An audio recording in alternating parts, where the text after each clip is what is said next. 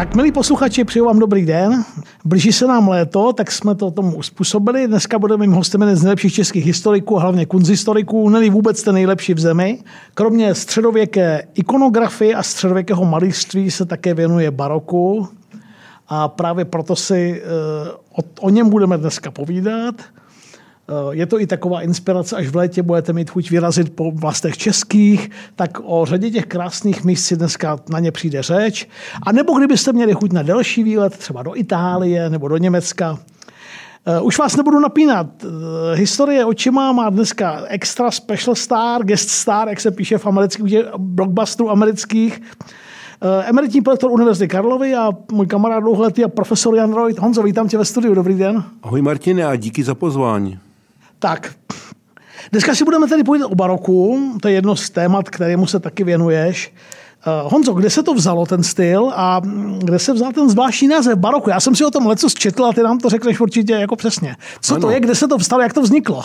Eh, tak nejprve k tomu názvu. Eh, ten název je vlastně hanlivý, protože eh, to barueko znamená perla nepravidelného tvaru a eh, víceméně ten název vycházel z jistých formálních charakteristik dekorativní výzdoby některých barokních oltářů, ale eh, myslím, že neplně nevystihuje tu podstatu baroka, eh, které je významným stylem, eh, projevující se ve všech oblastech lidské činnosti, od urbanismu přes architekturu, malbu, socharství, grafiku, užité umění. Muziku.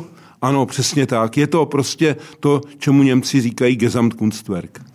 Tak, já to tady za chviličku ten Gesamtkunstwerk mám. Ano. Ještě předtím, eh, kde se zrodilo baroko? Jak to, jak to vzniklo? Baroko eh, souvisí s jedním jakoby duchovním eh, hnutím a to je vlastně, kdy kolem poloviny, těsně po polovině 15.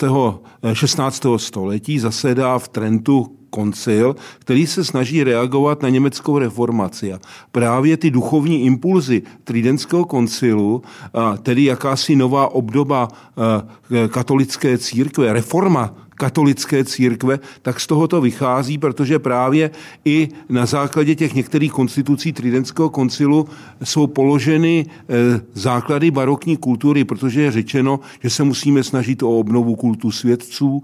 Pany Marie je dána úloha obrazům a sochám právě v té zvěstné funkci eh, toho, té nové, eh, tedy potrídenské církve. Takže je neodmyslitelně spojené s katolickou církví a s pokusem o její resuscitaci, o tu ne reformaci, ale reformu. Určitě, ale musíme eh, i eh, si být vědomi, protože říkám, že to je styl a já jako stoupenec Vídenské školy dějin umění věřím eh, v to, že jaksi styl má duchovní základy, že styl to je jakési vanutí světového ducha, jak by řekl Dilty nebo Hegel a tedy ten barok se v jistých formách projevuje i v té protestantské oblasti. To znamená třeba v oblasti nizozemí v Holandsku jo, a e, třeba i v té, v té luteránské části Saska. Hmm.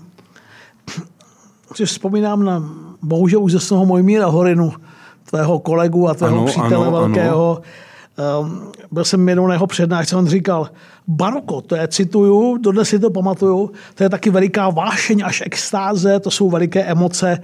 Uh, co je pro barokní styl, ať už v architektuře nebo v malířství ještě charakteristické? A poznají ho podle toho i ti, co se o to třeba vůbec nezajímají, o umění? Já nebo příliš si, já si myslím, ano, vlastně ta, řekněme, ta citovost, Eh, ale tady musíme být zase trošku opatrní, protože třeba ve Francii má ten barok takovou klasicizující vznešenou podobu. Eh, už třeba, promiň, už třeba v 17. století? Už v 17. století souvisí to právě s vládou krále slunce eh, Ludvíka 14. Proto třeba v ve Francii tolik neuspěl Bernini, ač jak si byl vyzýván i k projektům na eh, Versailles a na další, tak. ale neuspěl, protože on nevyhověl právě tomu klasicizujícímu vznešenému proudu, který reprezentoval vládu vlastně eh, francouzských králů a, a eh, prostě můžeme říci, že barok má hodně fazet a ta fazeta té citovosti, toho tedy nadneseného výrazu, to je třeba charakteristické pro to, pro to italské prostředí. Zatímco právě třeba pro to holandské prostředí, když se podíváme na portréty třeba Rembrandta, tak jsou takové jakoby velice niterné, obrácené sebe. Na druhé straně eh, eh, Holandsko je země probouzejícího se kapitalismu. V podstatě tam je ten základ, to samé v Anglii. I tam vlastně se projevuje Vys Christopher Wren a jeho katedrála svatého, svatého Pavla. Takže najednou vlastně vidíme i to projevy, které souvisí vlastně s tou společenskou, společenskou funkcí umění. Hmm. Jinými slovy, Bernini v uvozovkách neuspěl eh, u Ludvíka, protože byl moc italský, když to řeknu s nadsázkou. Ano, není to vůbec nadsázka, právě uh, on vlastně ne, ne, umění je vždycky uh, také nějakým uh, projevem, řekněme, i určité společenské situace. A on právě t, ne, nemohl dobře sloužit té společenské situaci, kterou vyžadoval právě Ludvík XIV. a jeho následovníci, tedy taková, jak, jaksi eh, vznešenost, eh, která je bez právě těch citových momentů, což ale dost vychází i z té francouzské tradice. Čili můžu říct, že ten budoucí klasicismus už je nějak přítomný vlastně i v tom francouzském baroku? Přesně, ten Franc, eh, ano, eh, dokonce i u nás vlastně působil jeden architekt, který toto reprezentuje, a to je Jean-Baptiste Matej, eh, který je reprezentantem tohoto francouzského klasicismu. A co je zajímavé, že to naše prostředí, takovou tu dynamickou, tu zrušenou formu italského baroka, třeba v Mali, tak jak ji reprezentoval Caravaggio, tak ta u nás vlastně v díle Škrétově se tolik neprojevuje, naopak se tam projevuje ten druhý proud, který je také v Itálii a to je ten prouk toho barokního klasicismu, že, eh, který eh, prostě eh, tomu Škrétovu dílu dominuje. Honzo, ty už to řekl. Gian Lorenzo Bernini, Francesco Borromini, aspoň dva geniální Italové, Bernini, to je svatopetrské náměstí před bazilikou svatého Petra v Římě, ve Vatikánu. Eh, dočetl jsem se, že když jsem se díval na různé eh, stručné charakteristiky Berniniho, že byl něčím jako, nebo někým jako Michelangelo pro renesanci. Je to tak? Můžeme to takhle říct, že byl takhle důležitý? Nebo to, nebo, nebo, nebo to je moc zjednodušené? Jak to je? Já myslím, že to, že to do jisté míry sedí, do jisté míry. On byl uh, geniální sochař. O, architekt nebyl také úplně špatný, to jeho prostorové cítění bylo vynikající, ale myslím ale si, sochy. že ty, on byl sochař především a my víme, že například úplně dobře neodhad eh, jednu záležitost, když eh, chtěl, aby, když byl pověřen, eh, aby dostavil po Madernovi chrám svatého Petra, tak zvolil v průčelí dvě věže a stavil to celé to průčelí z kamene, ono to nevydrželo, protože vlastně tam je neúnosný terén, tak ty věže musel zase zbořit. Známý příběh. Známý příběh. Takže vidíme, že ale byl vynikající urbanista, ta kolonáda, která tam je, já zase tomu říkám pietas romána, protože to navazuje na to atrium eh, raně křesťanské, které tam vlastně bylo. Ta čistota. A ta je, ano, a je to, je to ta forma a, a v podstatě on eh, navazuje něco jenom rozvíjí v podstatě. Jo? A je to taková ta náruč, nová náruč o té církve, která jakoby objímá ty věřící, který do toho chrámu, do toho chrámu vstupují. A musí, nesmíme zapomenout, že Bernini je také autorem toho ta, tabernáklu nad oltářem, tedy toho bronzového. S námi je zajímavé, že eh, ten bronz byl použit z, eh, ze střechy Panteonu, což bylo kritizováno, že to učinil rod Barberini a také je vlastně autorem eh, toho, tedy té stolice svatého Petra. Hmm. A Boromíny, já bych připomněl třeba klášter s kostelem svatého Karla Boromejského čtyř fontán, Eh, pořád trinitářů v Římě? Ano, ano, to je geniál. Eh, Boromíny byl geniální architekt, který pracoval se symbolickýma formama je zpracoval se světlem, stínem. Snad nejvíce ty symbolické formy vynikají v tom římském kostele San Ivo alla Sapienza, který je vlastně vybudován na půdorysu Šalamounovy hvězdy, tedy symbolu moudrosti, což je zpěto s univerzitou. A to téma hvězdy je tam vlastně mnohokrát variováno a když tam stoupíme... V nejrůznějších formách a nejrůznějších způsobech. tak, je to nesmírně bohatá záležitost. Mm. A samozřejmě eh, ten eh, Karlíček, ten San Carlo ale Quattro Fontane, to je taky, to je kostel trinitářů a má to zase křížový půdorys a eh, z díla Boromínu nepochybně čerpal Jan Blažej Santini. Hmm. K Santinimu se pak dostaneme, no. až budeme dělat asi... Mimochodem, on příští rok bude Santiniovské výročí, ano, ano. 300 let od úmrtí, tak k tomu se dostaneme v souvislosti eh, pak s českými zeměmi. Ale baroko se hlavně pak v 17. a na počátku 18. století šířilo po celé Evropě. Eh, kdybychom teď eh, šli zatím jenom po architektech a po sochařích, koho bys ještě zmínil za, za, za velké barokní architekty nebo sochaře? Tak samozřejmě pak v té druhé generaci je to Guarino, Guarino Guarini, eh, tedy eh, to je v té, také v té... San Lorenzo v Turíně? Ano, ano eh, jeho, jeho stěžejní práce byly v podstatě v, v Římě a, a, a Milán a Torino, že také Guariniho architektura má u nás ohlasy. On projektoval jeden kostelík takový paní Maria Alt Etinské pro Teatiny, ale to, nebylo, to, pak nebylo, to pak nebylo realizováno. A samozřejmě nesmíme zapomenout vlastně na eh, Hardina Mansarta, eh, že francouzské architekty Louvre, tedy kteří jak si projektovali, eh, kteří projektovali třeba Versailles že a vůbec jaksi Paříž jako, jako, jako, barokní, jako barokní město právě v takových těch velikých plochách a, a bulvárech, což samozřejmě v Římě nešlo. Ne, tam tyhle věci opravdu nejdou.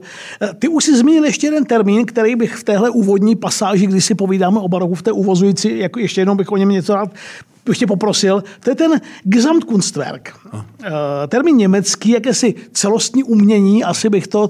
Jednotné umělecké nebo jednotný dílo. Společný, jednotný ano, umě... ano. E, e, stačí se postavit třeba do kostela eh, svatého Mikuláše na Malé straně a eh, tam vlastně zaznívají všechny tóny toho Gesamtkunstwerku. Architektura Dietzenhoferů, malby Františka Xavera Pálka, Lukase eh, Krakera. Eh, eh, do toho si umíme představit hudbu, že Jana Dismase Zelenky.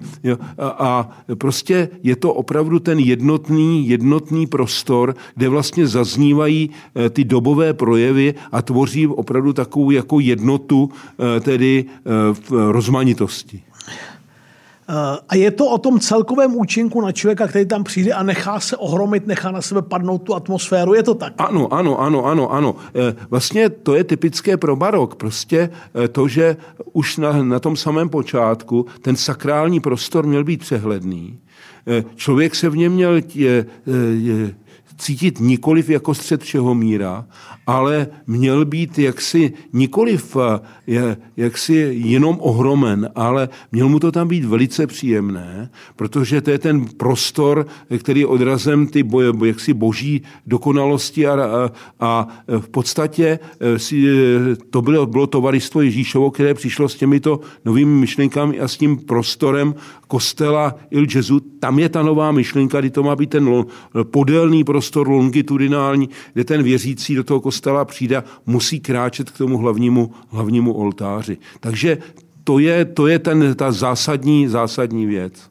Když Vilém z Baskvelu říkal Adsonovi z Melku ve jméno růže disputaci a Vilém říká, e, ostatně nevím o žádném místě, kde by se Bůh cítil jako doma. Tak tady naopak. Měl se cítit ten, kdo vstoupí, ten věřící e, v barokním chrámu jako doma? Určitě. E, Zdeněk Kalista má takovou hezkou charakteristiku barokní kultury. Říká, že to je poznání Boha skrze tento svět. A e, tady si myslím, to je, to je přesně ono, že ten člověk e, jak si v tom prostoru se cítí velice dobře, je laskavě na ní zhlížejí postavy svatých, anděle a, a tak dále. Prostě hle, našel hlubinu bezpečnosti. Ono to také to je vlastně... pěkné, kalistovské. Kalistovsko-litovské, hlubina bezpečnosti. Hlubina bezpečnosti, protože... Senzace. To je, protože ten jedním z těch, řekněme, projevů barokní kultury je pak i barokní pouť, která vlastně pracuje s barokním urbanismem a to všecko propojuje. Krajina, kaple, stromy, kostely, že to vše vlastně vytváří opravdu tu příjemnou krajinu, kdy ten člověk, který zažil hrůzy 30 leté války, zažívá mory, eh, tak potřebuje vlastně jakoby po, pozdvihnout, eh, aby se, duch, aby se ta duše pozdvihla z toho prachu, eh, tedy k, k něčemu vznešenému. Z té každodenní mizérie tak. toho děsivého, té děsivé poloviny 17. století. Tak, tak, tak. Hmm. A, a eh, v podstatě to je ten katolický a ten protestantský je trošku jiný. Vlastně musíme si také představit to, že ty katolické země, jako bylo Španělsko, že pod vládou Habsburků, to byl vrchol vrchol v podstatě, že jak Filip II. Na druhé straně ovšem eh, to byla eh, to, to pak byli Stuartovci, jo, jo, kdy, eh, jo, a a ta anglická monarchie v podstatě jak si začala budovat úplně jinou společnost, než, než třeba Španělsko nebo Itálie a to samé nizozemí. Však spolu konkurovali také válčili na moři, jak víme. A to, to je to jiné baroko, to je to druhé baroko. To, je to druhé baroko, kdy eh, právě Friedman eh, říká o jednom obraze eh, právě France Halse, což jsou správcové, tedy starobince a správkyně starobince, že to je nejkapitalističtější obraz 17. století. Děkuji, že jste doposlouchali historii očima Martina Kováře až sem a plnou verzi, pokud vás zajímá a pokud si chcete poslechnout, najdete na info.cz.